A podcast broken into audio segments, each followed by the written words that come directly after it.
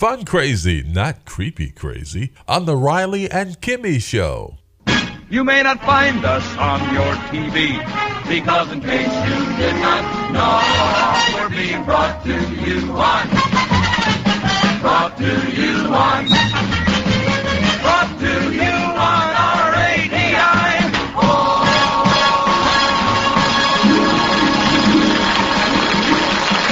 And that is where we are. We're on your uh, platform device, whatever you're listening to us uh, on, you know, because we are mobile and global. We are the Riley and Kimmy Show. It's episode 413. I am your host, Patrick Riley. Right next to me is the traveling companion through space and time. Kimmy, I got one name. Kimmy. A strange woman who left her mark on all of us who crossed her path. That's right. Don't want to cross Kimmy's path. Don't want to do that at all. Not at all. That's right. Yeah, I, I don't want to do that. I want to stay on your good side. And on this episode, we have a couple shout outs to do. And also, we're going to do something that's going to be revolving around the world of the uh, a little bitty uh, award show that's coming around on Sunday, Kimmy. Oh yeah. Yeah, just a little bitty award show. Okay. You know, what is that little bitty award show called? Oscars. Uh, yeah, that's right. We're going to be talking about the Oscars and something that's well, is associated with the Oscars as well.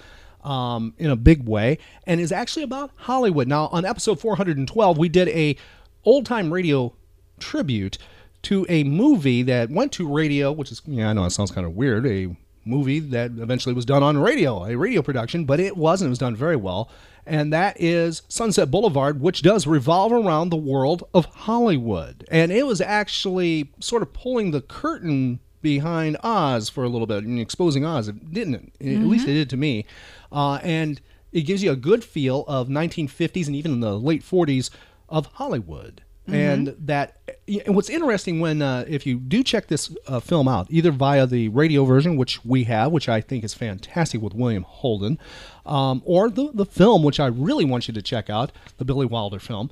Uh, one of the things that's interesting is the Norma Desmond, the the star, the aging star, who wants to re you know rejuvenate her career, relaunch it. She's known for silent era, right? Now think about this. It's really only a small amount of time has passed from when her career was really huge to when it's faded away. Eh, But it's like a million years, really, when you think about it, because it's the silent era and it was discarded so rapidly just tossed away because of the talkies sound. And really it's only like 25 years uh, of, of a difference in time frame uh, give or take.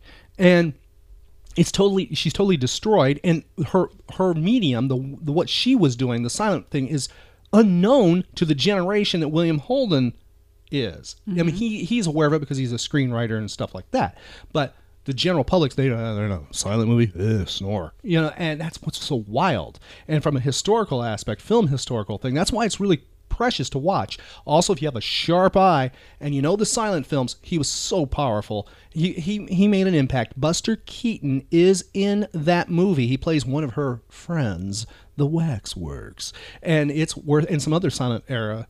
Uh, stars are in it as well, so I recommend checking out the film. But you know, definitely check out the radio version we have on 412 and revolving around that same kind of thing. You know about Hollywood and old Hollywood, and especially a rivalry between stage in Hollywood because there is a clash between those two way back when and still exists. We'll be going down that path here in just a few seconds, Kimmy. But right now, I want to send a shout out to a friend. My friend. He. He does things for me. Friend, friend, yes. I want friend like me.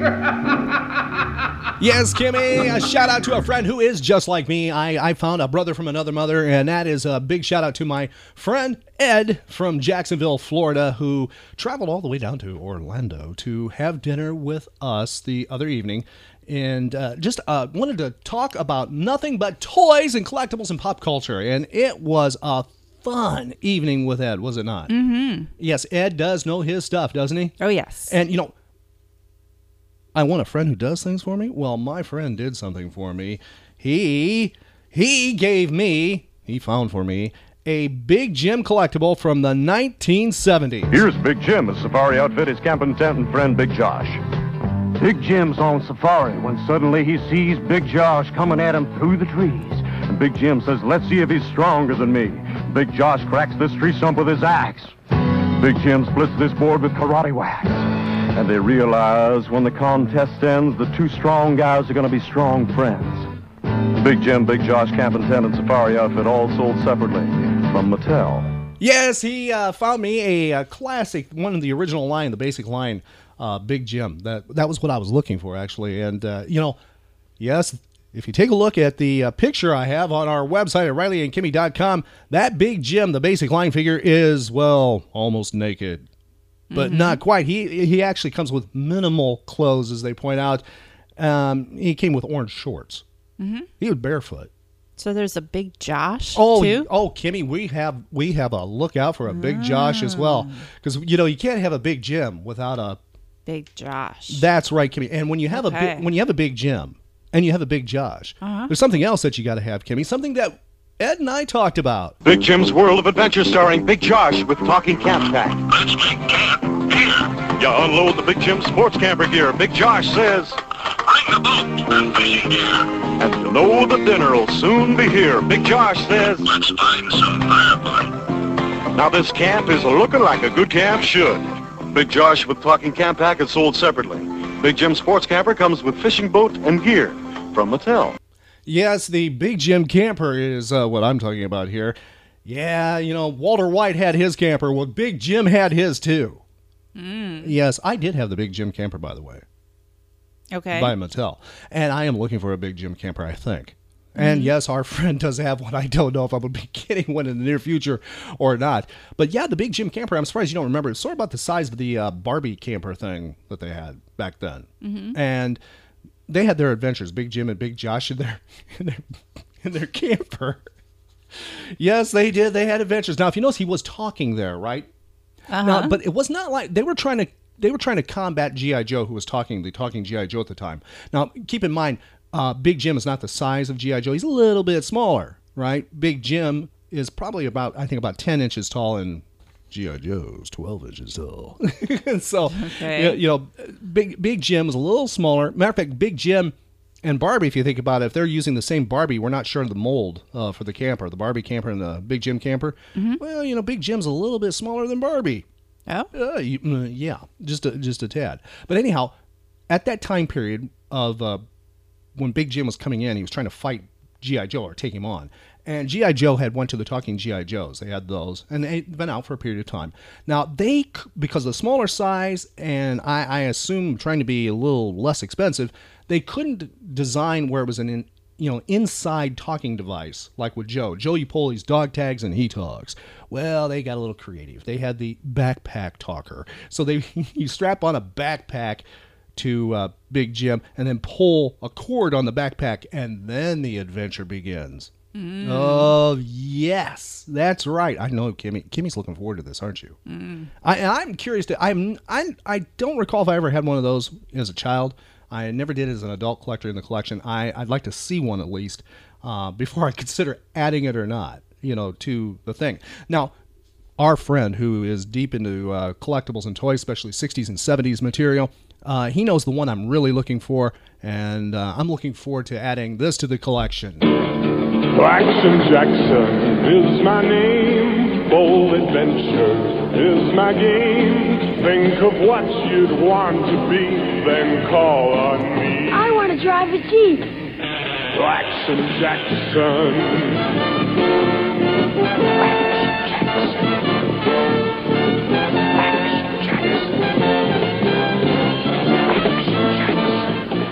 be a parachute jumper. Action Jackson.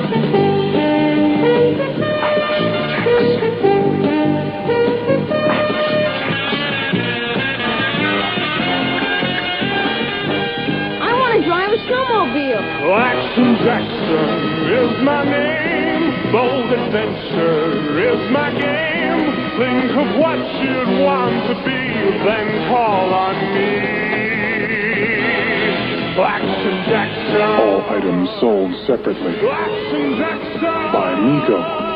Yeah, now that's when toy commercials were toy commercials. They had singing uh, jingles and things like that. Hey, Kimmy was in her chair there. Her toe was tapping. I thought her, her dancing feet were starting to. Jackson. You liked that, didn't you, tune? Action Jackson. I know a, a good friend of ours, David, in uh, at Smash Comics.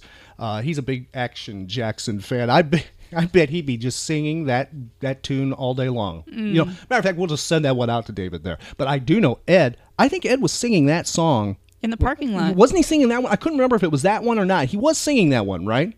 yeah, he Mm, yep. was. I liked Ed's version. You Uh-huh. know what? And Ed, uh, you know what? Uh, you have an invite to the Riley and Kimmy show um, to uh, sing those songs if you'd like to. I Mm-hmm. kind of like that. You know, we could have like you know Ed sing a, a jingle and we maybe guess what the toy line or the the product is.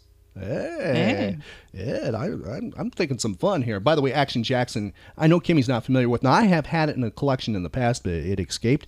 Uh, was part of the Mego line, as you heard, and it was the early 1970s. Um, smaller, smaller even than Big Jim. So Big Jim could actually kick Action Jackson's butt, possibly. Well, I don't know. I don't know. Those orange shorts, they kind of, you know. but wait, I'm going to put Big Jim in the karate outfit. He did have a karate outfit, Kimmy. Oh yeah, he could he could do some Hong Kong Phooey on somebody quite well. Now those were big in 1971. It was a big uh, a big seller for Mego, but it kind of tanked in 1974, and they ran a ton a ton of commercials in like early 1971 through uh, 1972 or so for that that product line. Now, if you love this stuff I'm talking about, and you like to uh, find vintage toys, including lunch boxes, because we did talk about lunch boxes with our friend Ed, and other types of collectibles, I highly recommend, I strongly recommend, I say please, please do this. Please go to Ed's website.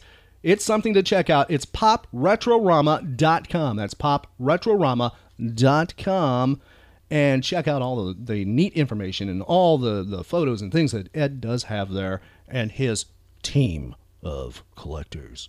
It, it, it really it is. It's something to check out, and you would just you'll lose time. You know, he actually he's like a he's like a big you know time vault. The way I look at it. he's no he's a protector of the toy. He is a protector of the toy. He's a, a guardian of the toy. Yeah, yeah, yeah, yeah, yeah. That's what it is. He's a guardian of it. He, he's out there to protect the memories, everybody's memories. Way to go, Ed.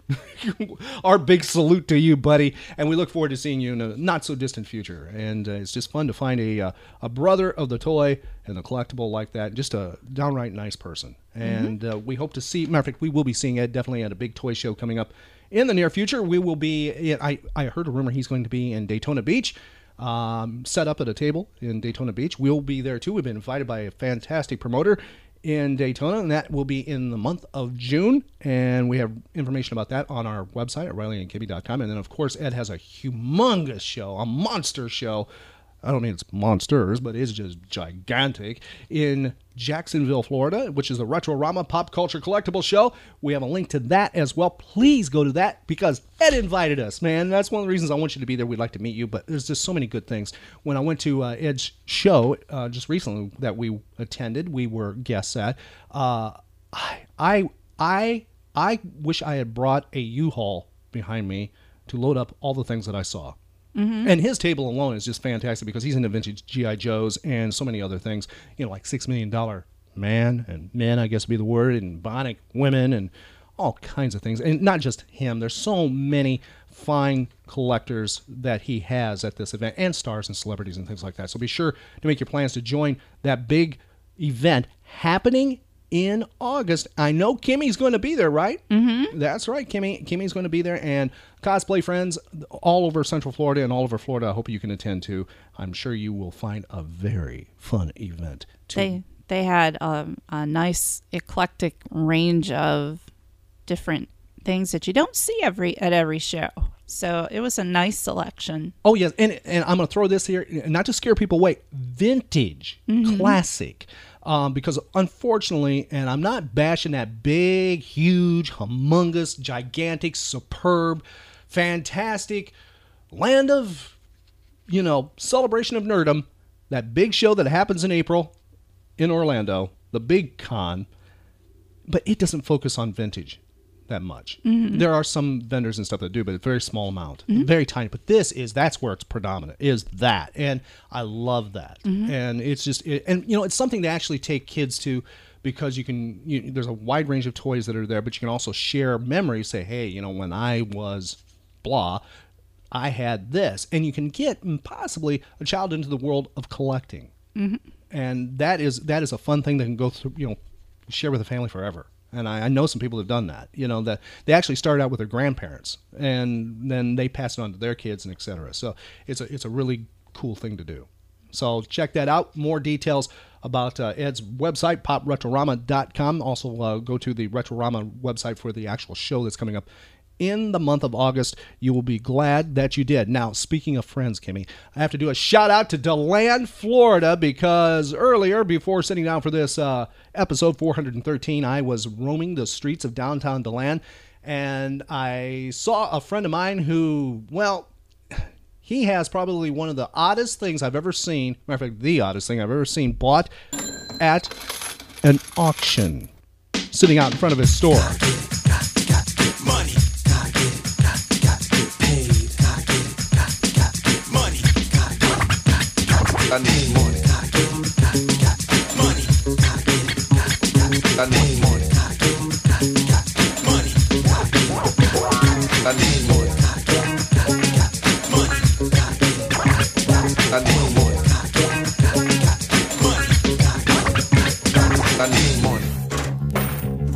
Yeah, shout out to our good friend Jim at Carasells Collectibles in downtown DeLand. Beautiful place to check out. Uh, head to DeLand, Florida, if you're going to possibly uh, Central Florida for maybe a vacation to thaw out from that uh, nasty stuff that's going on up north.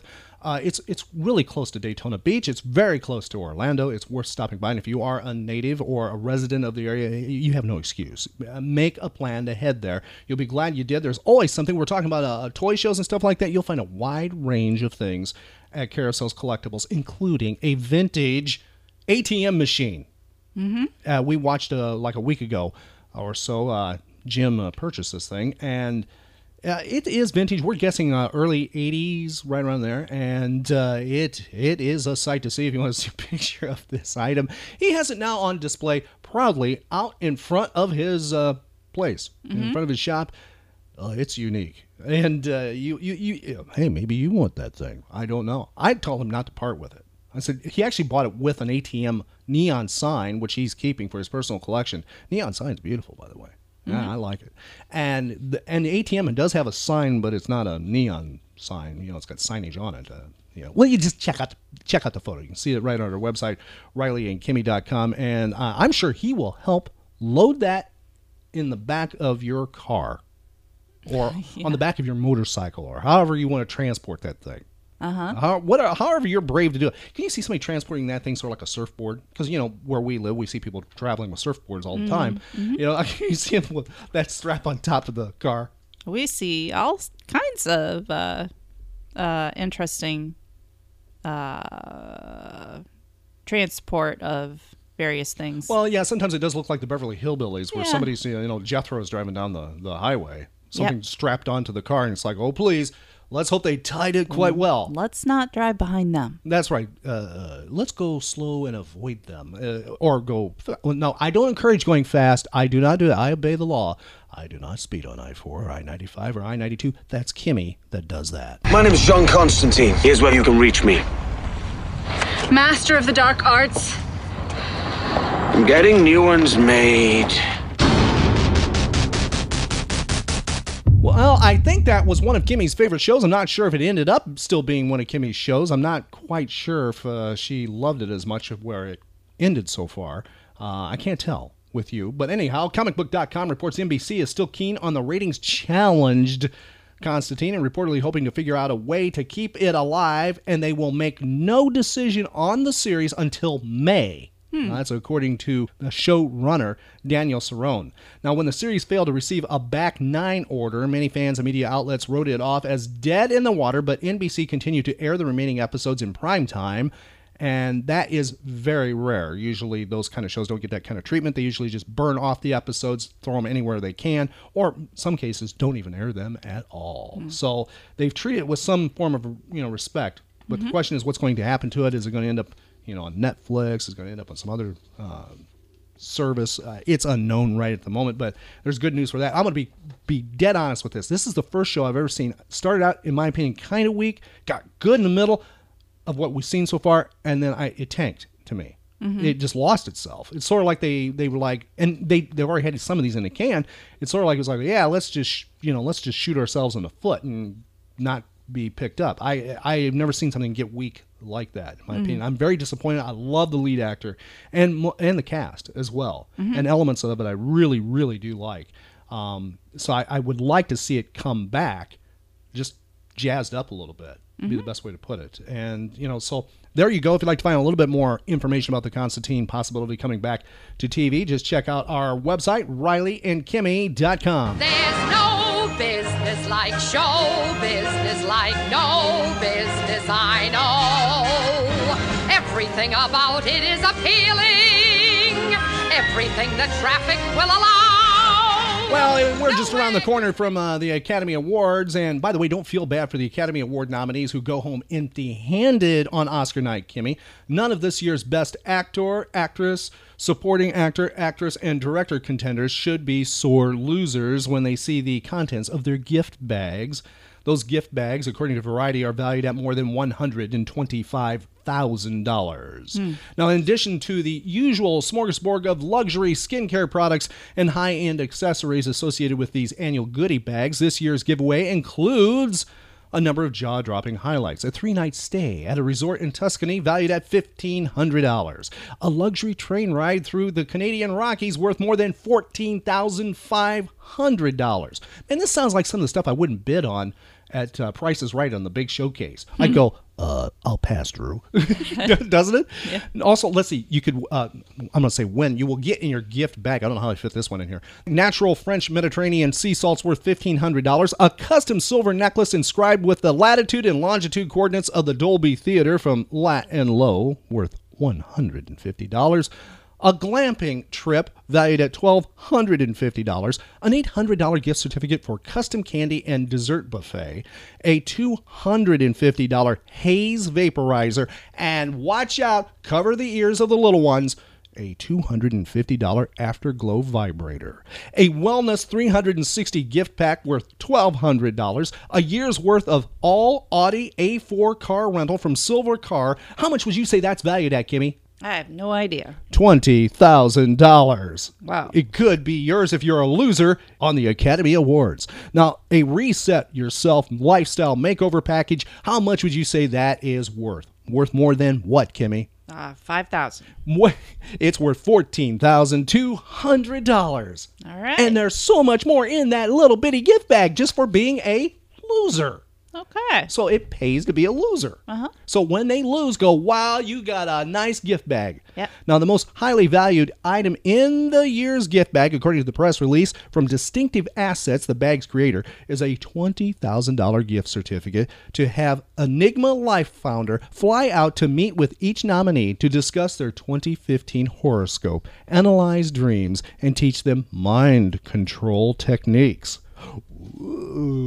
Okay. So get this: you lose, right? And you get your twenty thousand dollar gift certificate, and you get your mind control techniques. Now, do you think the loser is going to use those mind control techniques to be a winner in the next Academy Awards? Mm. I I'm just You know, wondering. I wonder how many of them use the things that they get in their bags. Now, this is a very good question. They they adjusted the rules and regulations and all this stuff with the Oscars, and they changed some things with it. They do not. In, the actually, the Academy Awards does not endorse this. Okay. They themselves no longer. They used to. They no longer endorse this. Now, if you get this thing, you have to pay taxes on it.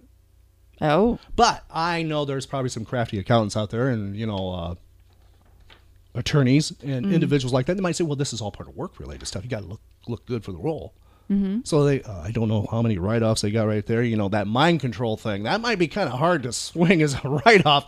Well, I had to have my twenty thousand dollar mind control seminar to, you know, and my horoscope read because I had to know what roles to take. Because if I don't take the right role, I won't win an Academy Award. Mm. So you know that that's possible. Could you imagine that filling that out? Hmm. Somebody finagling that one.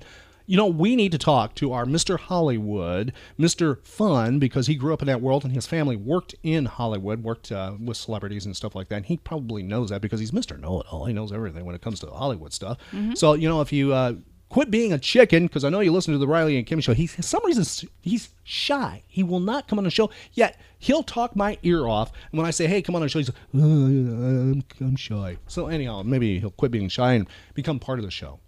Okay. And we can find out all those kind of things, right? That'd be kind of cool, right? Mm-hmm. Now, I mentioned earlier where we were talking about a movie that's about that went to radio that was called Sunset Boulevard that was about Hollywood. Well, there's another one that's that's about the world of acting. It does deal with Hollywood. It deals with stage, predominantly stage, but also a rivalry between stage and Hollywood.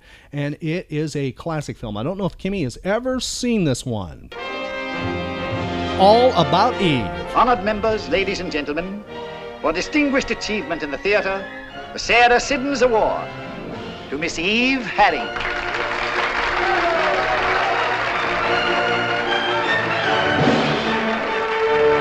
I'm going to take you to Margo. Oh, no. Oh, yes, she's got to meet you. She's quite a girl, this what's her name? Eve, I'd forgotten they grew that way. I take it she read well. It wasn't a reading, it was a performance. Brilliant, vivid, something made of music and fire. How nice. After all you've said, don't you know that part was written for Margo? It might have been 15 years ago. It's my part now. You're quite a girl. You think? Fasten your seatbelts. It's going to be a bumpy night. You do all that just for a part in a play. I'd do much more for a part that good. Why do they always look like unhappy rabbits? Because that's what they are. Don't make him happy. All right, give me that last line there. Never was. Why do they always look like unhappy rabbits? Was spoken by a female actress. Can you identify that actress? Sound like Marilyn. That's right. It's Marilyn Monroe in one of her very first movie roles. That's why this movie is something to really check out. And that is all about Eve. Now, this film is huge. It was from 1950. It's a drama, and it, it some say, well, it's dated, but it's not actually. It gives you a feel of acting, performance, reviews, uh, sort of like the the world behind the scenes, and rivalry. That is one of the keys, which does exist in show business. I don't care if you're a comedian or you're a set designer or whatever, you, whatever performance world of showbiz, magic, anything, it's there. There is rivalry. There's high levels of competition. And this deals with that. Now, it was praised by critics at the time of its release. All About Eve was nominated for how many Academy Awards, Kimmy? Uh, seven. 14 Academy Awards, a feat unmatched until what movie? You saw the movie. Sunset Boulevard. No. A movie from 1997. Give Kimmy one more chance here. Titanic. That's right. It did win six Academy Awards, including Best Picture. As of 2014, All About Eve is still the only film in Oscar history to receive four female acting nominations. As I said, a very powerful film to check out.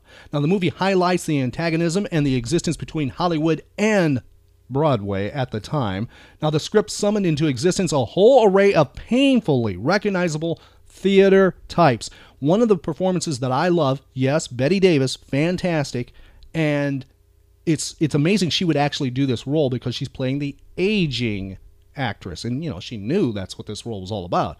But she did it and she is she's fantastic.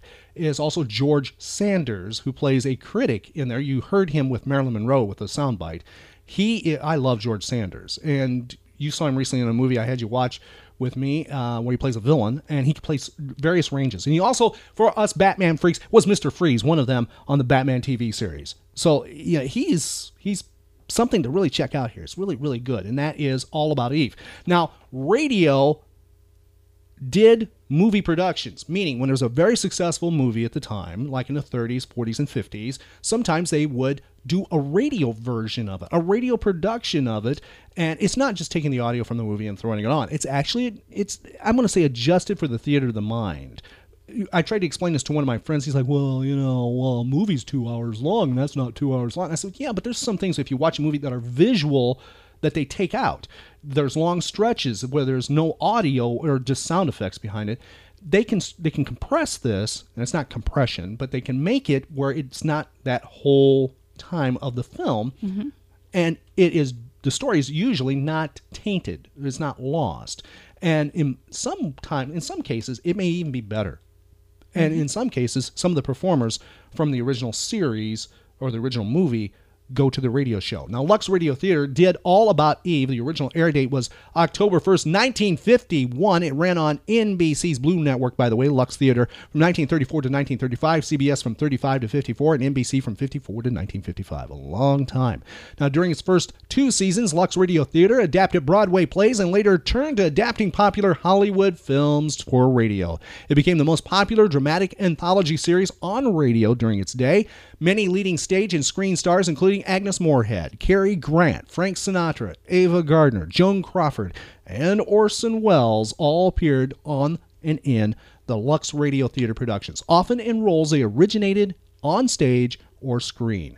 Now, what we're going to do is go back in time to All About Eve in 1951, and what we're going to have here is All About Eve, the radio version on the Riley and Kimmy Show. Lux presents Hollywood.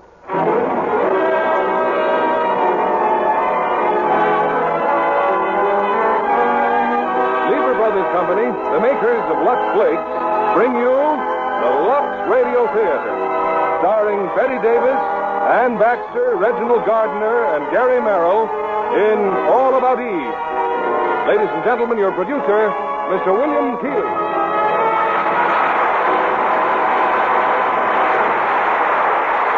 Greetings from Hollywood, ladies and gentlemen.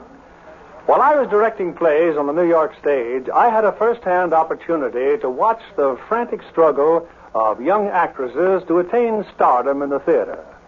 But uh, none that I knew, at least, used the tactics of the young woman in our play tonight, All About Eve. I first read of Eve's unorthodox behavior in a magazine story by Mary Orr entitled uh, The Wisdom of Eve. And I was delighted to see 20th Century Fox turn it into the Academy Award winning picture of 1950.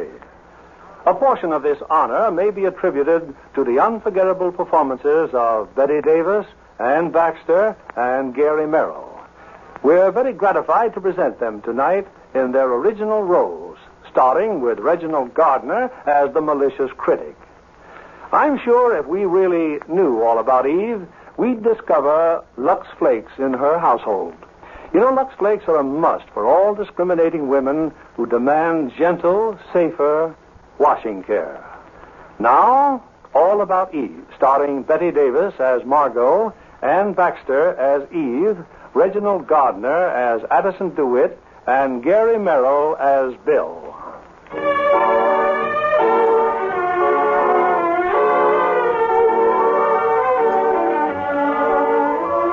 To those of the New York theater, no other tribute, critical acclaim, or glorification can approach the heights of recognition represented in the Sarah Siddons Award for Distinguished Achievement. A moment ago, this most cherished honor came to a young actress named Eve Harrington. Among the many eminent personalities present is the noted critic Addison DeWitt.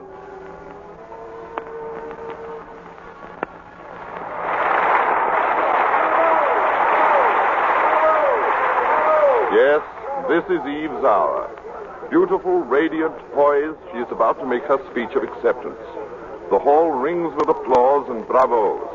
Everyone is looking at Eve, all except Karen Richards. Karen's made a little pile of crumbs on the tablecloth. She's patting it with a spoon, staring at it absently. I wonder what Karen Richards is thinking about. Eve Harrington. It seems a lifetime ago, that rainy night in October. I hurried down the alley to the stage door. But where was she? Strange. I'd become so accustomed to seeing her here night after night, I found myself looking for a girl I'd never spoken to, wondering where. Richards. Oh, there you are. Well, it seemed odd suddenly you're not being here. After all, six nights a week for weeks, watching Margo Channing enter and leave a theater. I hope you don't mind my speaking to you. It, it took every bit of courage I could raise. To speak to a playwright's wife? I'm the lowest form of celebrity. You're Margo Channing's best friend. You and your husband are always with her. Tell me, What do you do in between the time Margo goes in the theater and comes out? Just huddle and wait? Oh, no.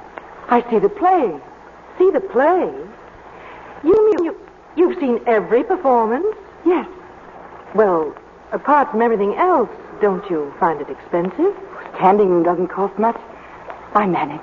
Well, you're coming with me, young lady. I'm going to take you to Margo. Oh, no. Oh, yes. She's got to meet you. Oh, no, no. I'd be imposing on her. I'd be just another tongue-tied, gushing fan. There isn't another like you. There couldn't be. Oh, uh, by the way, what's your name? Eve. Eve Harrington. Margo was in her dressing room. Lloyd, my husband, was with her, and of course, Birdie, Margo's maid. Come on in, Karen. Margo's just been interviewed by a lady reporter from the South. And the minute it gets printed, they're going to fire on Gettysburg all over again. It was Fort Sumter they fired on. Where's my cold cream? Lloyd, honey, be a playwright with guts. Write me a play about a nice, normal woman who just shoots her husband. I find these wisecracks increasingly less funny, Margo. Aged in Wood happens to be a fine and distinguished play. That's my loyal little woman. Oh, relax, kid. It's just me and my big mouth. Well, it's it's just that you get me so mad sometime. Of all the women in the world with nothing to complain about. Ain't it the truth? Yes, it is. You're talented, famous, wealthy. People waiting around night after night just to see you, even in the rain. Autograph fiends, little bees. They're your fans, your audience. They're nobody's audience. They never see a play or a movie even. They're never indoors long enough. Well, there's uh, one indoors right now. I I brought her back to see you. You've what? Yes, she's just outside the door. Uh, Birdie. Yeah. The heave ho. Oh, now you can't put her out, Margo. She worships you. You must have spotted her by now. She's always there. Oh, I know. The mousy one with the trench coat and the funny hat. Yes. Uh, come in, Eve. Margo, this is Eve Harrington. How do you do, my dear? Oh, brother. Hello, Miss Channing. My husband. Hello, Miss Harrington. How do you do, Mr. Richards? And this is my dear friend and companion, Miss Birdie Coonan. Oh, brother. Oh, brother, what? When she gets like this, all of a sudden she's playing Hamlet's mother.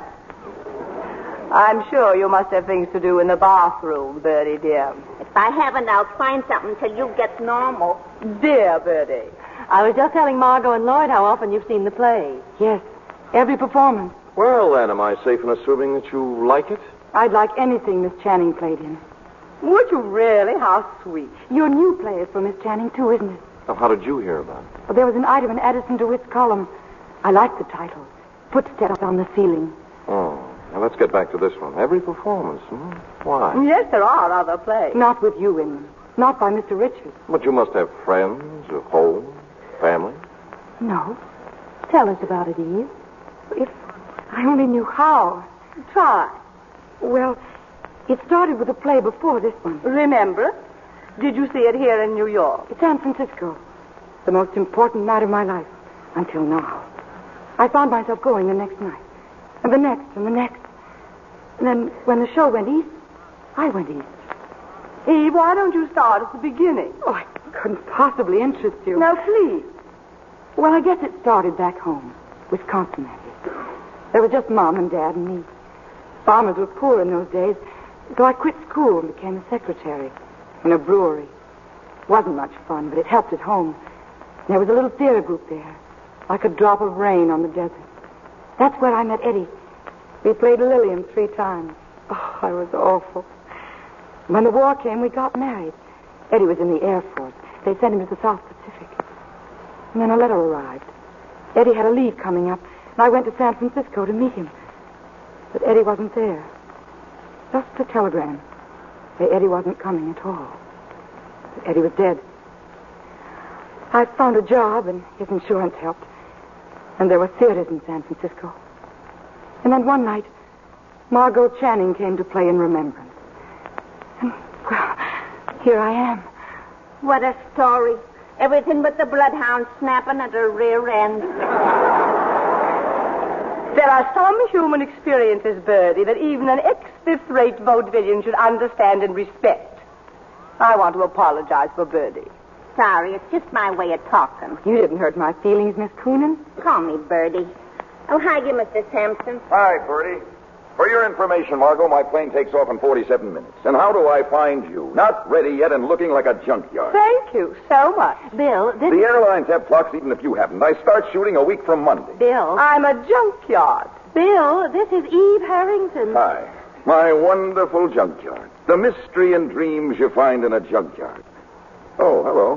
What's your name? Eve. Eve Harrington. You've already met. Huh? Where? Oh, Eve, you're not going. I think I'd better. It's been. I can hardly find the words to say how it's been. Thank you. No, stick around. Tell you what, we'll put Stanislavski on his plane, you and I, and then go somewhere and talk. Well, if I'm not in the way. I'll shower and dress. I won't be a minute. Yes, Bill was going to Hollywood to direct the picture. I can't remember why Lloyd and I couldn't go to the airport with them, but I do remember that as we left, Eve started talking to Bill. So you're going to Hollywood, Mr. Sampson. Just for one picture. Why? I just wondered Just wondered what? why you'd want to go out there. I mean, well, when a man's the best and most successful young director in the theater. The theater. What book of rules says the theater exists only in New York? Listen, Junior, and learn. Yes. Do you want to know what the theater is? A flea circus. Also opera, rodeos, carnivals, ballets, Indian tribal dances, Punch and Judy, a one-man band. Wherever there's magic and make-believe and an audience, there's theater. From Donald Duck to Eleonora Duse, all theater. You don't understand them all. You don't like them all. Why should you? The theater's for everybody, you included, but not exclusively. So don't approve or disapprove. It may not be your theater, but it's theater for somebody, somewhere. I just asked a simple question. And I shot my mouth off. Nothing personal, Junior. Margo, I'm leaving here in exactly three seconds. So am I if I can find my coat. It's right where you left it. Oh. Any messages for Tyrone Power, Birdie? Yeah, give him my phone number. You got the key, Birdie. I ain't forgot it yet. I'll see you at home in an hour. Eve, where are you going? You don't really want me tagging along? Now, don't be silly. This way. It's quicker if we cut across the stage.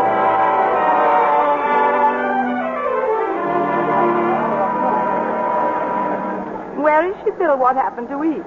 She's at the desk picking up my tickets. She said we had so little time to be together that. She's quite a girl. I'd forgotten they grew that way anymore. Yes, that lack of pretense. That strange sort of understanding. Isn't it silly? Suddenly I've developed a big protective feeling toward her. A lamb loose in our big stone jungle. Bill, take care of yourself out there. I understand they have the Indians pretty well in hand. Don't get stuck on some glamour puss. I'll try. You're a setup for some gorgeous, wide-eyed young babe. Now, how childish are you going to get before you stop it? I don't want to be childish. I'd settle for just a few years. And then cut that out right now. Am I going to lose you, Bill? Am I? As of this moment, you're six years old. Everything's ready, Mr. Sampson. Hmm? Oh, oh, thanks, Eve. Your ticket. They'd like you to get it right on the plane. You've been very helpful. Good luck. Goodbye, Mr. Sampson. Knit me a muffler, Margo? Kiss me, Bill. Call me when you get in. On the hour. Hey, Junior, keep your eye on her. She's a loose lamb in a jungle.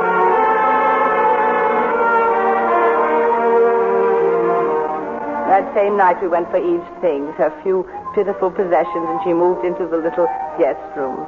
Eve became my sister, lawyer, mother, friend, psychiatrist, and cop. Her quiet efficiency, her, her constant anticipation of my wishes, drove Birdie mad. I loved it. Yes, the honeymoon was on. Early one morning, the telephone rang. I was half groggy with sleep.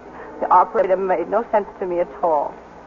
We are ready with your call to Beverly Hills, California. Where?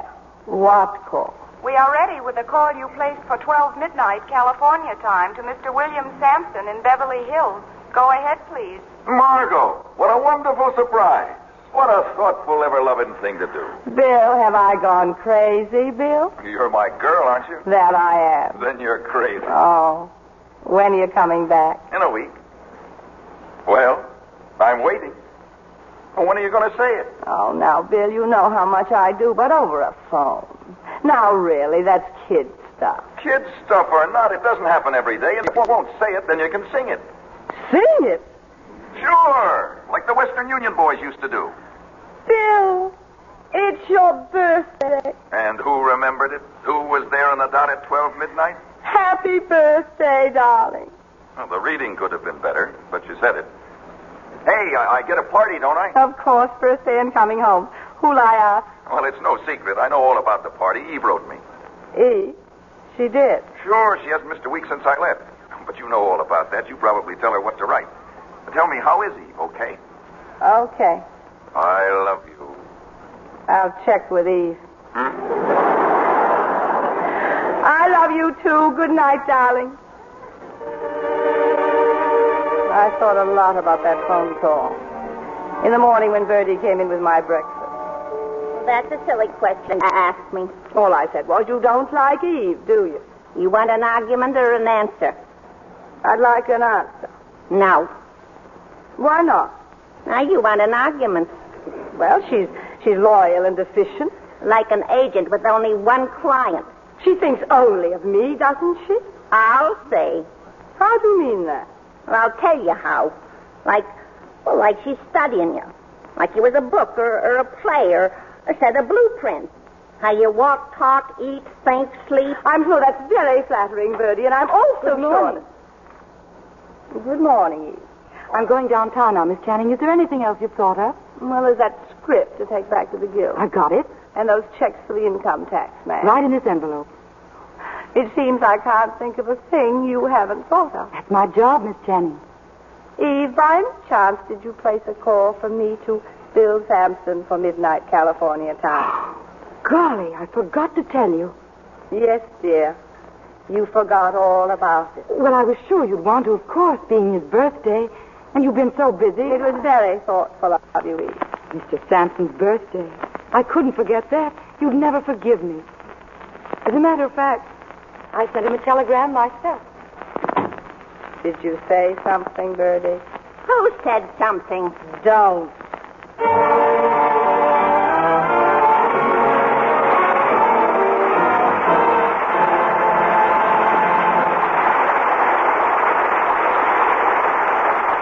Before we return with Act Two of All About Eve, here's our producer, William Keighley, with his movie news of the week. And good news. Theodore Dreiser's much discussed novel of the 20s, An American Tragedy, has been made into a distinguished motion picture, brought up to date in time and settings by Paramount under the title A Place in the Sun. The superb cast Montgomery Clift, Elizabeth Taylor, and Shelley Winters. And the critics seem to agree that all three give the best performances of their careers. The story, told with mounting suspense, concerns a poor boy played by Montgomery Clift who finds comfort in a lonely factory girl, Shelley Winters. But as he progresses to wealth and success, he falls in love with Elizabeth Taylor and aspires to the social set of which he's a part. His unwillingness to marry Shelley when she needs him involves him in the famous boating accident that leads to his downfall. A Place in the Sun definitely deserves a place on your list of films to see.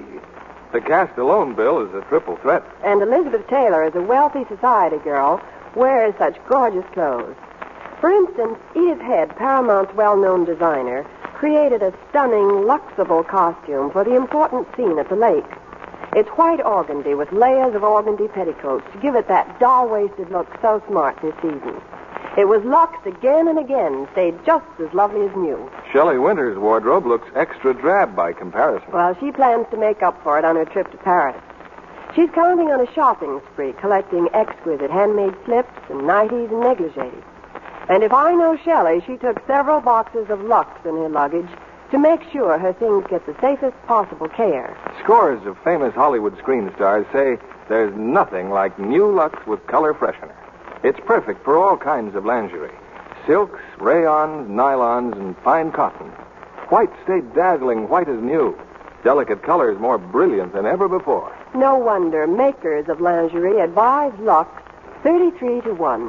Why don't you get a big box of new Lux tomorrow? Give your nice things that nicest new Lux look.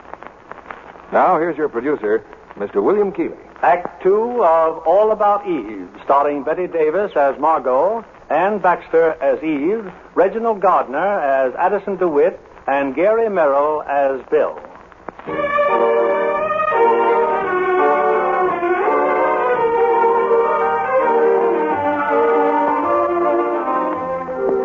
Bill's welcome home birthday party. A night to go down in history. Even before it started, I could smell disaster in the air. When I went down the stairs, I was surprised to find that Bill had already arrived. Well, looks like you're going to have a very fancy party. No, I thought you were going to be late. How long have you been here? No, just a few minutes. I ran into Eve. She seems so interested in Hollywood. She's a girl of so many interests. That's a pretty rare quality these days. A girl of so many rare qualities. So she seems. So you've pointed out so often. So many qualities so often. And so young. So young and so fair.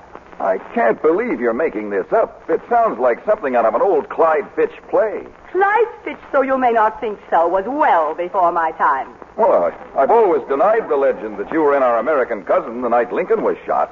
I don't think that's funny. Of course it's funny. Whipping yourself into a jealous froth because I spent ten minutes with a stage-struck kid. Stage-struck kid. She's a young lady of quality.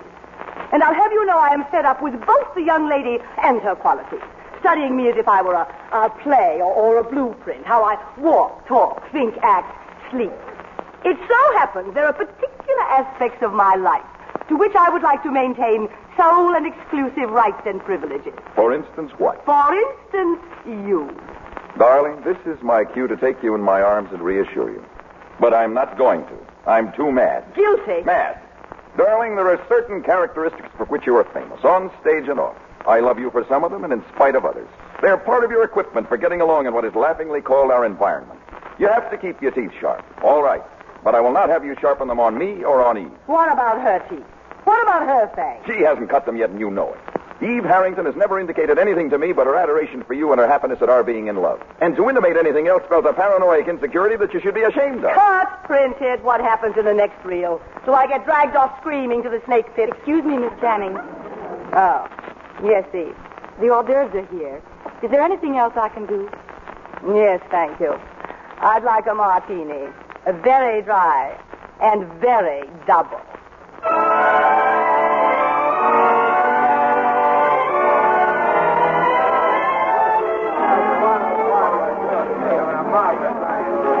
Well, I've been looking for you, Margo. Karen and I have to run along. It's been a swell party.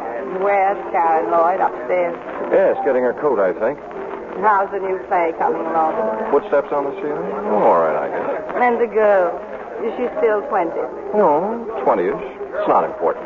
Don't you think it's about time it became important? Margo, you haven't got any age. Margo Channing is ageless, spoken like a press agent. Lloyd, I'm not 20ish. I'm not 30ish. Three months ago, I was 40 years old. Four. Four oh. That slipped out. I hadn't quite made up my mind to admit it. You've had another fight with Bill, am I right? Bill's 32. He looks 32. He looked at five years ago and he'll look at 20 years from now. I hate men. Don't worry, Lloyd. I'll, I'll play your play. I'll wear rompers and come in rolling a hoop if you like. Now get out of here. Go find your wife.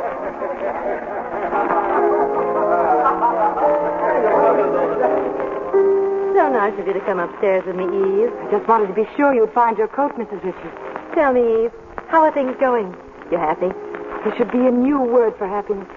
Being here with Miss Channing, she's been so wonderful, done so much for me. Oh, you've done your share too, Eve. So, good night. Mrs. Richards. Oh, Karen. Karen. Isn't it awful? I'm about to ask you for another favor. After all you've done already. Oh, that's nonsense. It's just that Miss Channing's affairs are in such good shape now, and I, I heard that Miss Channing's understudy was going to have a baby, and they'd have to replace her. So, so I. You want to be Margo's new understudy. I don't let myself think about it even. But I do know the part so well, and every bit of the staging. But suppose I had to go on one night to an audience that came to see Margo Channing. Oh no, I couldn't possibly. Well, I wouldn't worry about that. Margo just doesn't miss performances. If she can walk, crawl, or roll, she plays. The show must go on. No, dear. Margo must go on. But as a matter of fact, I, I don't see why you shouldn't be her understudy. Do you think she'd approve? I think she'd cheer. But Mr. Richards and, Mr. Sampson. And stop worrying. They'll do as they're told. I seem to be forever thanking you for something, don't I? Good night, Karen. Good night, dear. So Eve became Margo's understudy. Naturally, I assumed that Margo approved. One afternoon, Margo went to the theater. Someone else was leading the cast, and Margo had consented to help with an audition. A friend of Addison DeWitt's, a Miss Caswell, was trying out for the part. Margo, how nice to see you. Why aren't you in the theater, Addison, at the side of your protege lending her moral support? Oh, but I did. The audition, however, is over. But it can't be. I came here to read with Miss Caswell. The audition was called for 2.30. It's now nearly 4. Is it really? Who read with Miss Caswell? Bill? No, Lloyd? no. Well, who then? Naturally enough, your understudy. Well, I consider it highly unnatural to allow a girl in an advanced state of pregnancy. I refer to your new understudy, Miss Eve Harrington. Eve. My understudy. Oh, didn't you know? Of course I knew. Ah, it just slipped your mind. How was Miss Caswell? Frankly, I don't remember. Just slipped your mind. Completely. Nor can anyone else tell you how Miss Caswell read, or whether Miss Caswell read or rode a pogo stick. Was she that bad? Margo, as you know, I have lived in the theater as a Trappist monk lives in his faith. And once in a great while, I experience that moment of revelation for which all true believers wait and pray. You were one, Eve Harrington is another. Mm-hmm. I take it. She read well. It was something made of fire and music. Brilliant, vivid, unforgettable. How nice. In time, she'll be what you are. A mass of fire and music. That's me. An old kazoo with some sparklers. Tell me, was uh, was Bill swept away too, or were you too full of revelation to notice? Bill didn't say, but Lloyd was beside himself. He he listened to his play as if it had been written by someone else, he said. It sounded so fresh, so new, so full of meaning. Mm, how nice for Lloyd. How nice for Eve. How nice for everyone. Eve was incredibly modest. She insisted that Lloyd felt as he did only because she read his lines exactly as he'd written them. The implication being that I have not been reading them as written? And to the best of my recollection, neither your name nor your performance entered the conversation. Uh, may I may I give you a lift somewhere? No, no, thank you, Addison. I'll just run on in so they'll know I did come after all. I must start wearing a watch. I never have, you know. Well, how are you, darling? Oh, terribly sorry I'm late, Matt. Lunch was on and I couldn't find a cab. Well, shall we start? Where's Where's Miss Caswell? Oh, hello, Bill. Hello, Lloyd. Hello, Eve. Hello, Miss Channing. It's all over, Uh, Margo. what's all over? The audition. Eve read with Miss Caswell. Eve, oh, how enchanting. However, did you get the idea of letting Eve read? Well, she's your understudy. Eve, my understudy. I had no idea. Why, I thought you knew. She was put on over a week ago. Miss Channing, I can't tell you how glad I am that you arrived so late. Really, Eve? Why? If you'd been here to begin with, I never would have dared to read at all. I, I couldn't have. What a pity all that fire and music going to waste. What fire and music? You wouldn't understand. I was dreadful, Miss Channing. Believe me. Oh, I'm sure you underestimate yourself, Eve. You always do. Oh, you'd have been proud of her, Margo. Eve was a revelation. Ah, do you too, Lloyd? What do you mean by that? I mean, among other things, it must have been a, a revelation to have a 24-year-old character played by a 24-year-old actress. Also, it must have seemed so so new and fresh to you, so so exciting to have your lines read just as you wrote them. Addison. You've seen Addison. So full of meaning, fire, and music. You've been talking to that fishwife, Addison DeWitt. In this case, apparently as trustworthy as the World Almanac. You knew when you came in that the audition was over, that Eve was your understudy, playing a childish little game of cats and mouse. Not mouse, never mouse. If anything, rat.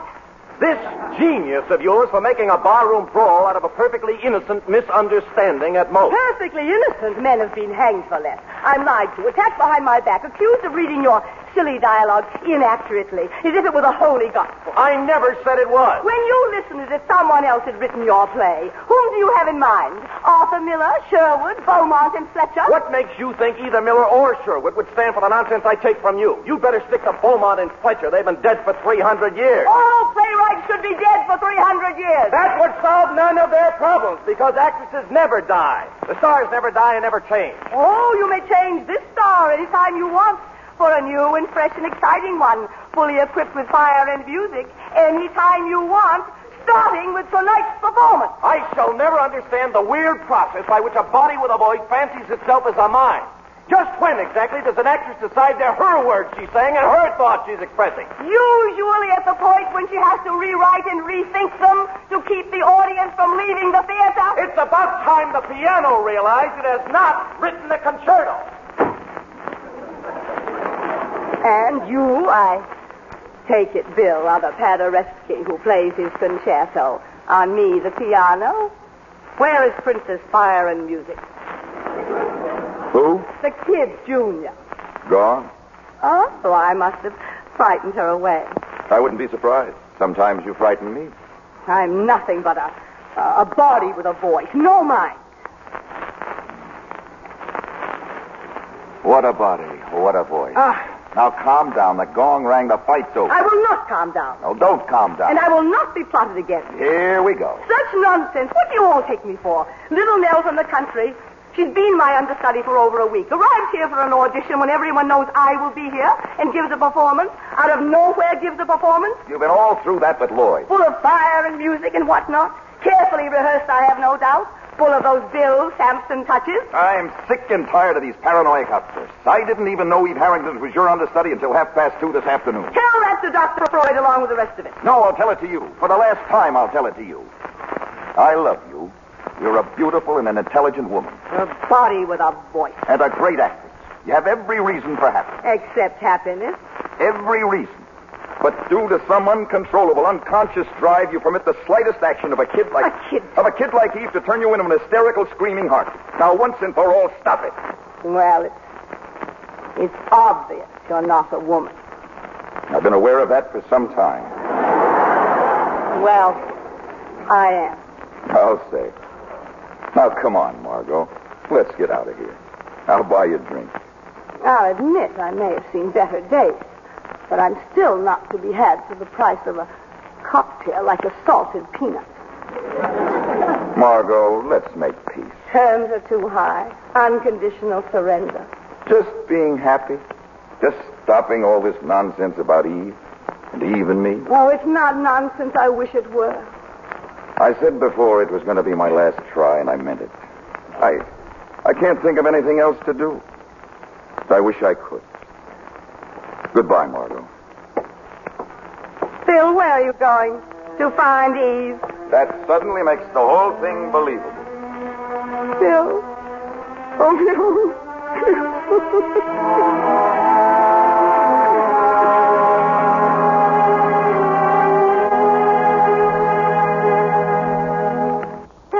I don't understand a word you're saying. Not only was Margo two hours late, but then that childish, heavy-handed routine about not knowing Eve was her understudy. Well, it's just possible that Margo didn't know. Of course she knew. Addison told her. Karen, somebody's got to stop Margo. Now, who's going to do it? Who's going to give her that boot in the rear she needs and deserves? it's going to be a very cozy weekend, dear. What weekend? We're driving out to the country tomorrow night, Margo, you and I. Well, we've spent weekends before with nobody talking. Just be sure to lock up all the blunt instruments. Lloyd right, of course. That boot Margo had coming to her. Heaven knows she deserved it. But how? How to do it? And then it came to me, my big idea. After all, it, it would be nothing more than a perfectly harmless joke, which Margo herself would be the first to enjoy, and no reason at all why she herself shouldn't be told about it in time. My big idea required a telephone call. Uh, hello? Uh, will you please call Miss Harrington to the phone? Yes, Miss Eve Harrington.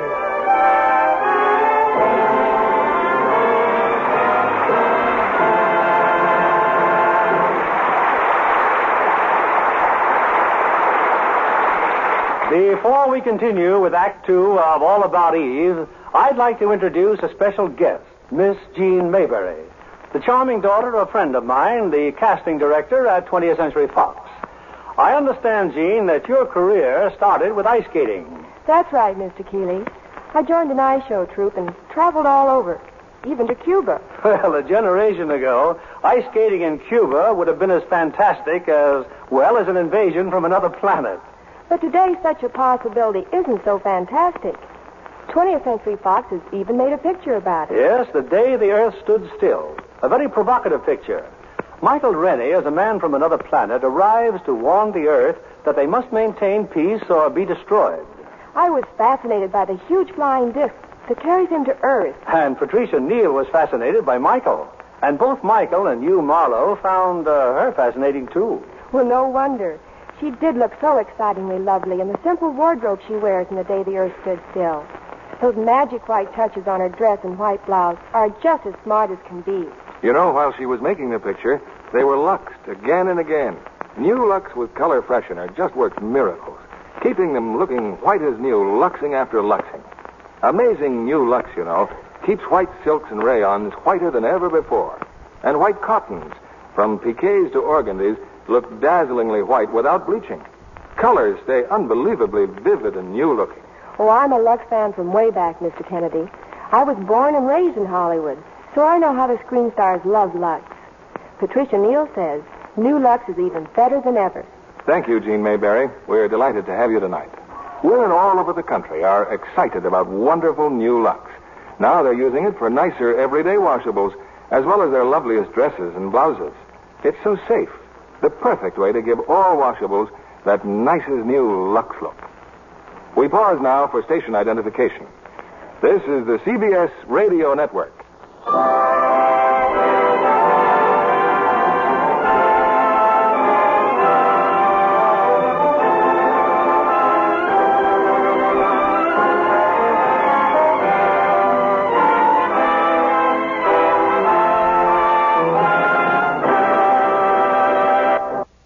The curtain rises on Act Three of All About Eve, starring Bette Davis as Margo, Anne Baxter as Eve, Reginald Gardiner as Addison DeWitt, and Gary Merrill as Bill.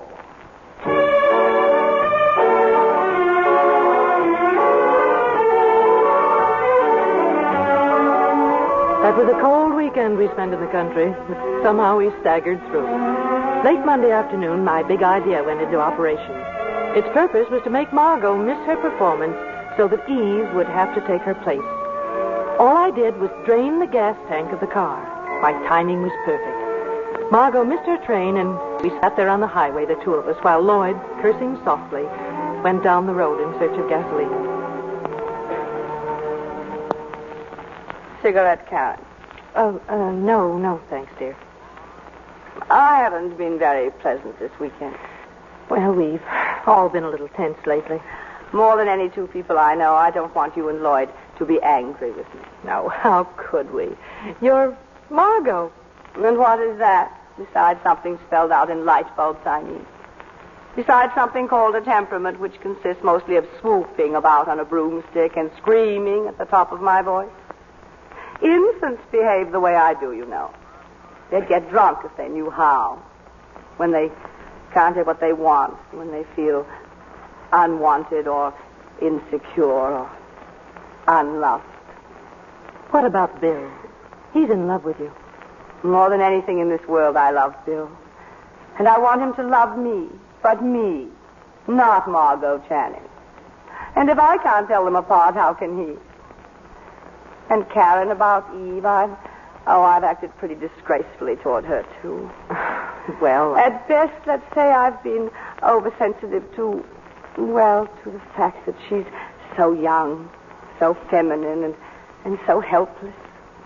To so many things I want to be for Bill.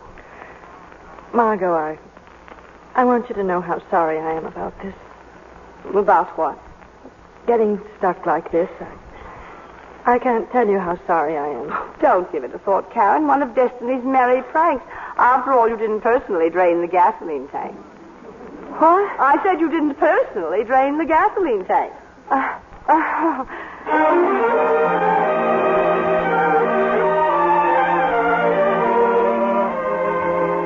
This is Addison DeWitt. It is now my turn to tell you all about Eve. That night, with Margo Channing marooned in the country, Eve Harrington took her place on the stage. Her performance was magnificent, but one thing puzzled me. Why was I invited to that particular performance? A performance about which the management knew nothing until curtain time when Margo failed to appear. Afterwards, I went backstage. Her dressing room door was closed, but I overheard a rather interesting conversation. Eve and Bill Sampson. You can be very proud of yourself, Eve. That was a wonderful job you did tonight. I'll admit I had my doubts. You shouldn't have had any doubts. You're right. With work and patience, you'll be a good actress, if that's what you want to be. Is that what you want me to be? Oh, I'm talking about you and what you want. So am I. Well, what have I got to do with it? Everything. The names I've been called, but never Svengali. Good luck, Eve. Don't go, Bill. Don't run away. From what would I be running? You're always after the truth on stage. What about all? I'm for it. Then face it. Ever since that first night here in this theater. When I told you what every young actor should know, When you told me that whatever I became, it would be because of you. your makeup's a little heavy. And for you. You're quite a girl. You think? I'm in love with Margo. Hadn't you heard? You hear all kinds of things. I'm only human, rumors to the contrary, and I'm as curious as the next man. Find out. One thing. What I go after, I want to go after. I don't want it to come after me. Just score it as an incomplete forward pass. I waited a reasonable length of time, and then I too had a chat with Eve. I wanted to write a column about her. There were many questions to ask. So kind of you to stop by, Mr. DeWitt. I'm so glad you liked me tonight. But it's still Miss Channing's performance. I'm just the carbon copy you read when you can't find the original. I've heard much about your modesty, Miss Harrington, but I find it just as false not to blow your horn at all as to blow it too loudly. One pretty good performance by an understudy. It'll be forgotten tomorrow. It needn't be. Why not? I'm a nobody. I am somebody. You certainly are. After you change, if you're not busy, we can have supper. I'd love to. Or should I pretend I'm busy? Well, let's have a minimum of pretending. I shall want to do a column about you. I'm not even enough for a paragraph. I've heard your story, but only in bits. Your home in Wisconsin, your tragic marriage, your fanatical attachment to Margo. It uh, started in San Francisco, didn't it? Yes. Yes, that's right. Uh, what theater in San Francisco was that, Eve? Uh, was it uh, the Shubert? Yes. The Shubert. A fine old theater, the Shubert, full of dignity and traditions. Really, if I'm ever going to change, I'd only be a moment, Mr. DeWitt. Uh, where would you like to go, Eve? We must make this a special night. You take charge. Thank you. I believe I will.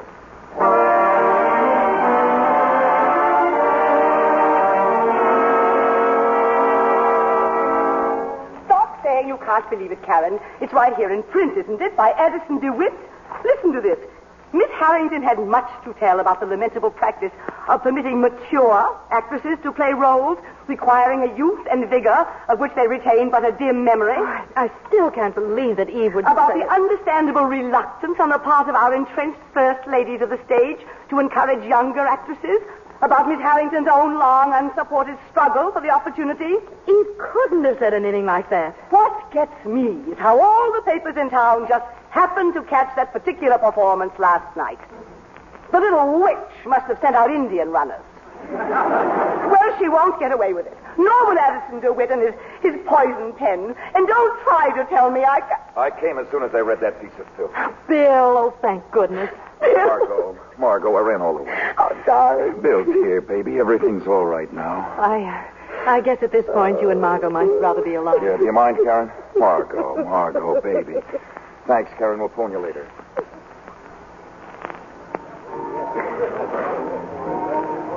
That night, Eve and I were having a bit of supper in the cub room when they walked in. Margo, Bill, Lloyd, and Karen. They seemed unusually happy and gay. The reason for our big news is simply this.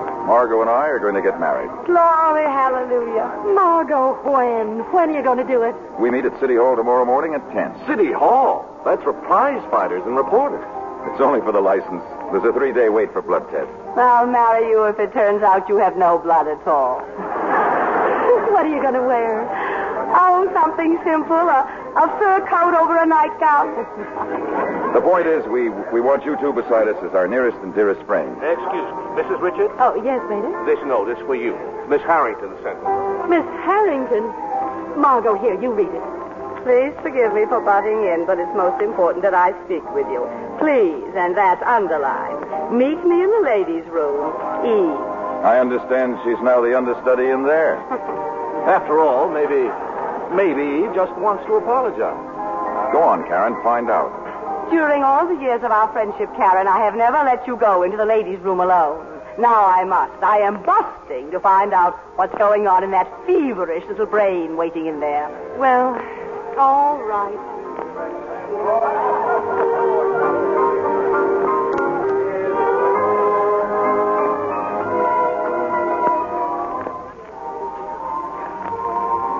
Thank you for coming, Karen. I just had to speak to you. It's about Mr. DeWitt's column. Are you going to tell me you didn't really say any of those things? All I know is that I tried to answer Mr. DeWitt's questions. You try to say what you mean, but somehow the words change. They become his words. And suddenly you're not saying what you mean, but what he means. I just wanted you to know the responsibility is mine. And the disgrace. No, now, let's not get over dramatic.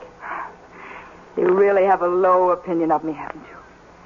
You'll be glad to know I've been told off in no uncertain terms all over town. Oh, now, Eve, don't cry.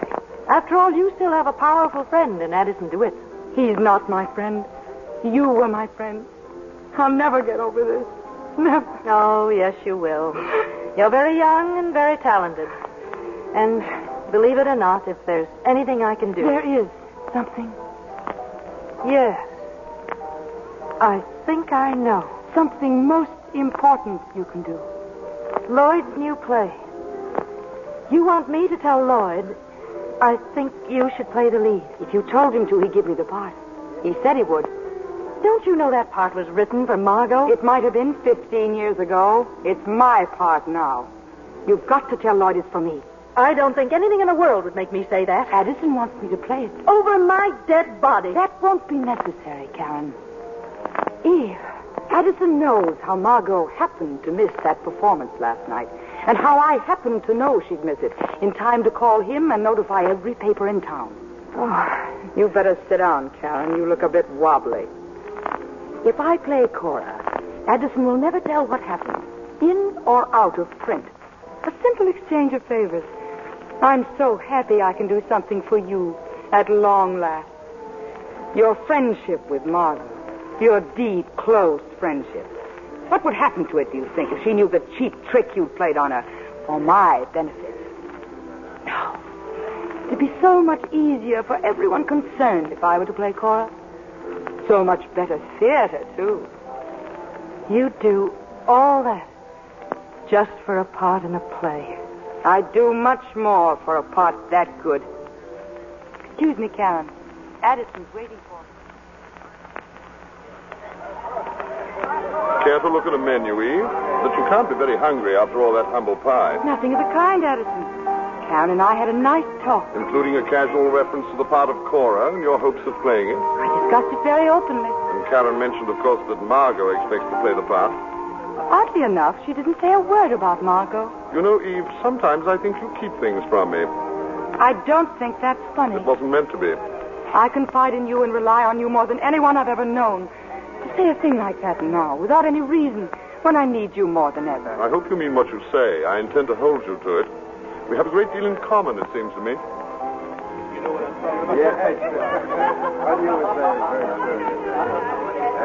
Well, what happened, Karen? Oh, nothing much. She apologized. With tears. With tears. Oh, very classy stuff. Lots of technique. Groom, Hmm? may I have a wedding present? What would you like? Texas? I want everybody to shut up about Eve. Just shut up about Eve. That's all I want. Never have I been so happy. So happy and forgiving. I forgive Eve. Do you know why I forgive Eve? She left good behind. The four of us here together. It's Eve's fault. I forgive her. And Bill, especially Bill. She did that too. You know, she probably means well after all. She's a lout. Never, never try to outguess Margo. Correct. Which brings me to you, Lloyd. Lloyd, I I don't want to play Cora. You what? Now, now, wait a minute, Karen. You've always been so touchy about his plays. It isn't the part, it's a great part. But not for me anymore. Not for a four-square, upright, downright, forthright married lady. What your being married got to do with it? Oh, it means I've finally got a life to live. I don't have to play parts I'm too old for anymore, just because I've got nothing to do with my night. Oh, Lloyd, please understand, please. What's so funny? Oh, nothing. Nothing. Everything's so funny. Everything.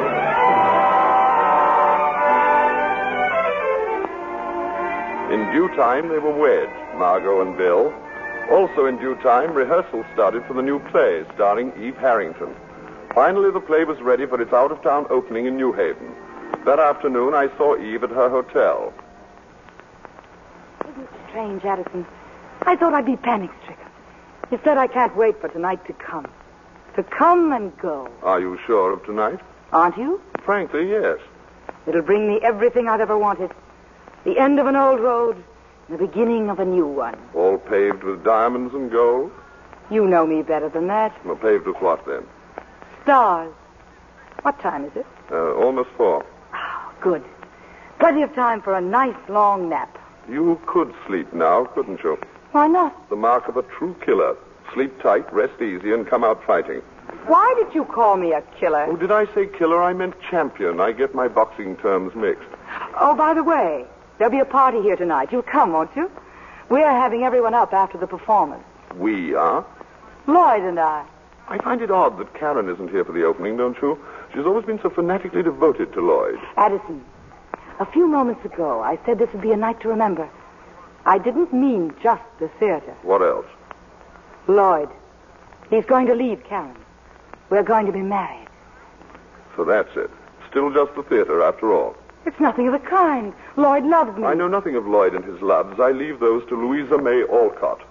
But I do know you. I'm in love with Lloyd. Oh, Addison, won't it be just perfect? There's no telling how far we can go. You'll write great plays for me. I'll make them great. You're the only one I've told, the only one who knows except Lloyd and me. And Karen? She doesn't know, She knows enough not to be here. but not all of it. Not that Lloyd and I are going to be married. Well, say something. Anything. Congratulations. Gold. Good work, Eve. What do you take me for? Is it possible, even conceivable, that you confused me with that gang of backward children you've played tricks on? That you have the same contempt for me you have for them? I'm sure you mean something by that, Addison. But I don't know what. I'm nobody's fool, Eve. Least of all yours. I never intended you to be. Yes, you did, and you still do. I still don't know what you're getting at. You know it as well as I do that Lloyd may leave Karen, but he will not leave her for you. What do you mean by that? You will not marry Lloyd Richards or anyone else for that matter because I will not permit it. Will not permit it? Well, that sounds medieval, something out of an old melodrama. So does the history of the world for the past 20 years. Frankly, I had hoped that somehow you would have known, that you would have taken it for granted that you and I. You and I? Now remember, as long as you live, never to laugh at me. At anything or anybody else, but never at me. Now, to begin with, your name is not Eve Harrington, it's Gertrude Schlesinski. Get out. It's true that you worked in a brewery, but life among the malts and hops was apparently not as dull as you pictured it. In fact, it got less and less dull until your boss's wife had your boss followed by detectives. She never proved anything. Not a thing. The $500 you were paid to get out of town brought you straight to New York, didn't it? She was a liar. She was a liar. There was no Eddie, no pilot. You've never been married. That was not only a lie, but it was an insult to dead heroes and to women who loved them. San Francisco has no Shubert Theater. You've never been to San Francisco. That was a stupid lie not worthy of you. I had to meet Margo. I had to say something. Be somebody. Make her like me. And she did like you. She helped you and trusted you. And you paid her back by trying to take Bill away. That's not true. After you failed with Bill, you used my name and my column to blackmail Karen into getting to the part of Cora. And you lied to me about it. No, no. Sweetie, I had lunch with Karen not three hours ago. As always with women, she told me more than she'd learned. That I should want you at all suddenly strikes me as the height of improbability, but that in itself is probably the reason. You're an improbable person, Eve, and so am I. We have that in common. Also, an inability to love, insatiable ambition, and talent. We deserve each other. Are you listening to me? Yes, that's. And you realize and you agree how completely you belong to me? Yes, Addison. Then take your nap. And good luck for tonight. I won't go on tonight. I couldn't. Not possibly. I couldn't go on. You'll give the performance of your life. I won't. I won't. I can't. But of course she did go on. And ever since, her triumph has endured. And that is why she's here tonight, here at the Sarah Siddons Society. Eve is now on the dais, so gracious and modest, telling the distinguished guests that the award belongs not to her, but to those who made it possible Margo and Karen, Bill and Lloyd. Let's listen in. Without their kindness and friendship and faith and confidence in me, this night could never have been. How can I ever repay them?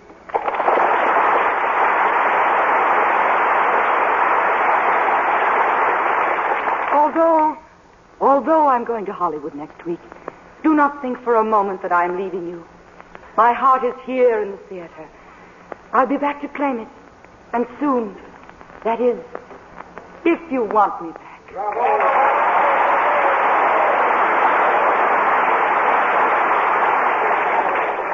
Congratulations, Eve. Thank you, Karen. Nice speech, Eve. Thank you, Margo. I wouldn't worry too much about your heart, Eve. That little statue they gave you, you can always put it where your heart ought to be.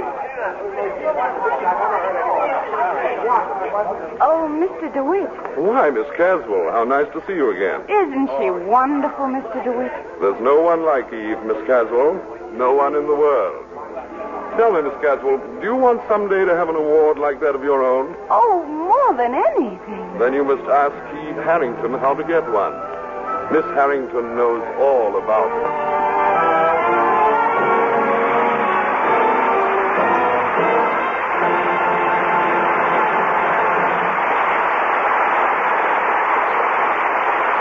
We hope you enjoyed our show as much as our stars enjoyed doing it for you. In just a moment, Mr. Keighley will return to the footlights with them and give you a preview of next week's show. Of course, you know what a reputation screen stars have for beautiful clothes. Well, you can give your washables the very same care the stars insist on for their own gorgeous things. It's New Lux with Color Freshener, the most wonderful improvement ever made in a wonderful product. Don't take my word for it. Try it yourself, and you'll agree you've never seen anything like the magic it works on colors. It actually keeps white things white as new, makes colors sparkle like jewels, and keeps your prints sharp and brilliantly clear. No other soap, no other type of suds is safer for your nice things. Your washable silks, rayons, nylons, and fine cottons. Once you've tried New Lux with color freshener, you'll never again put up with anything else. Get a big box of New Lux with color freshener tomorrow. Use it for all your washables. You'll be thrilled with their nicest new Lux look. Now, here's Mr. Keighley with our stars. And here they are, an outstanding cast to take a bow for outstanding performances. Bette Davis, Anne Baxter, Reginald Gardiner, and Gary Merrill.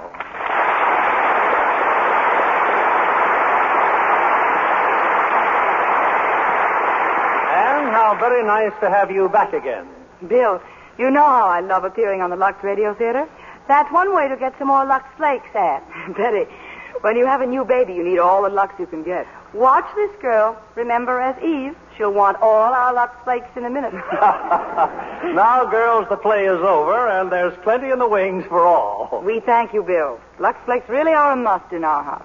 All this talk of a new baby, why didn't anyone ask me to be a godfather? Do you think you're quite the type? After listening to you for the last hour, I thought you relished little children as part of your diet.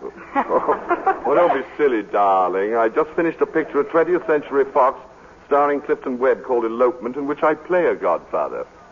Now I'm at RKO in Androcles and the Lion. Typecasting again. I do not play the lion, nor do I eat anyone.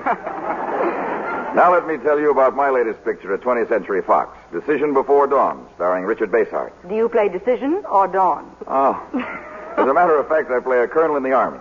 But as, as it's all about spies and traitors, I refuse to reveal any more. Well, then perhaps Bill will reveal next Monday's show for us. Yes, next week we'll have an exciting story of mystery and intrigue. It's Universal International's thrilling drama, Borderline.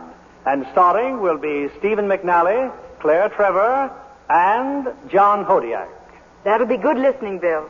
Good night. Good night, Good Bill. night, night. Good night. And congratulations again for the Academy Award winner tonight.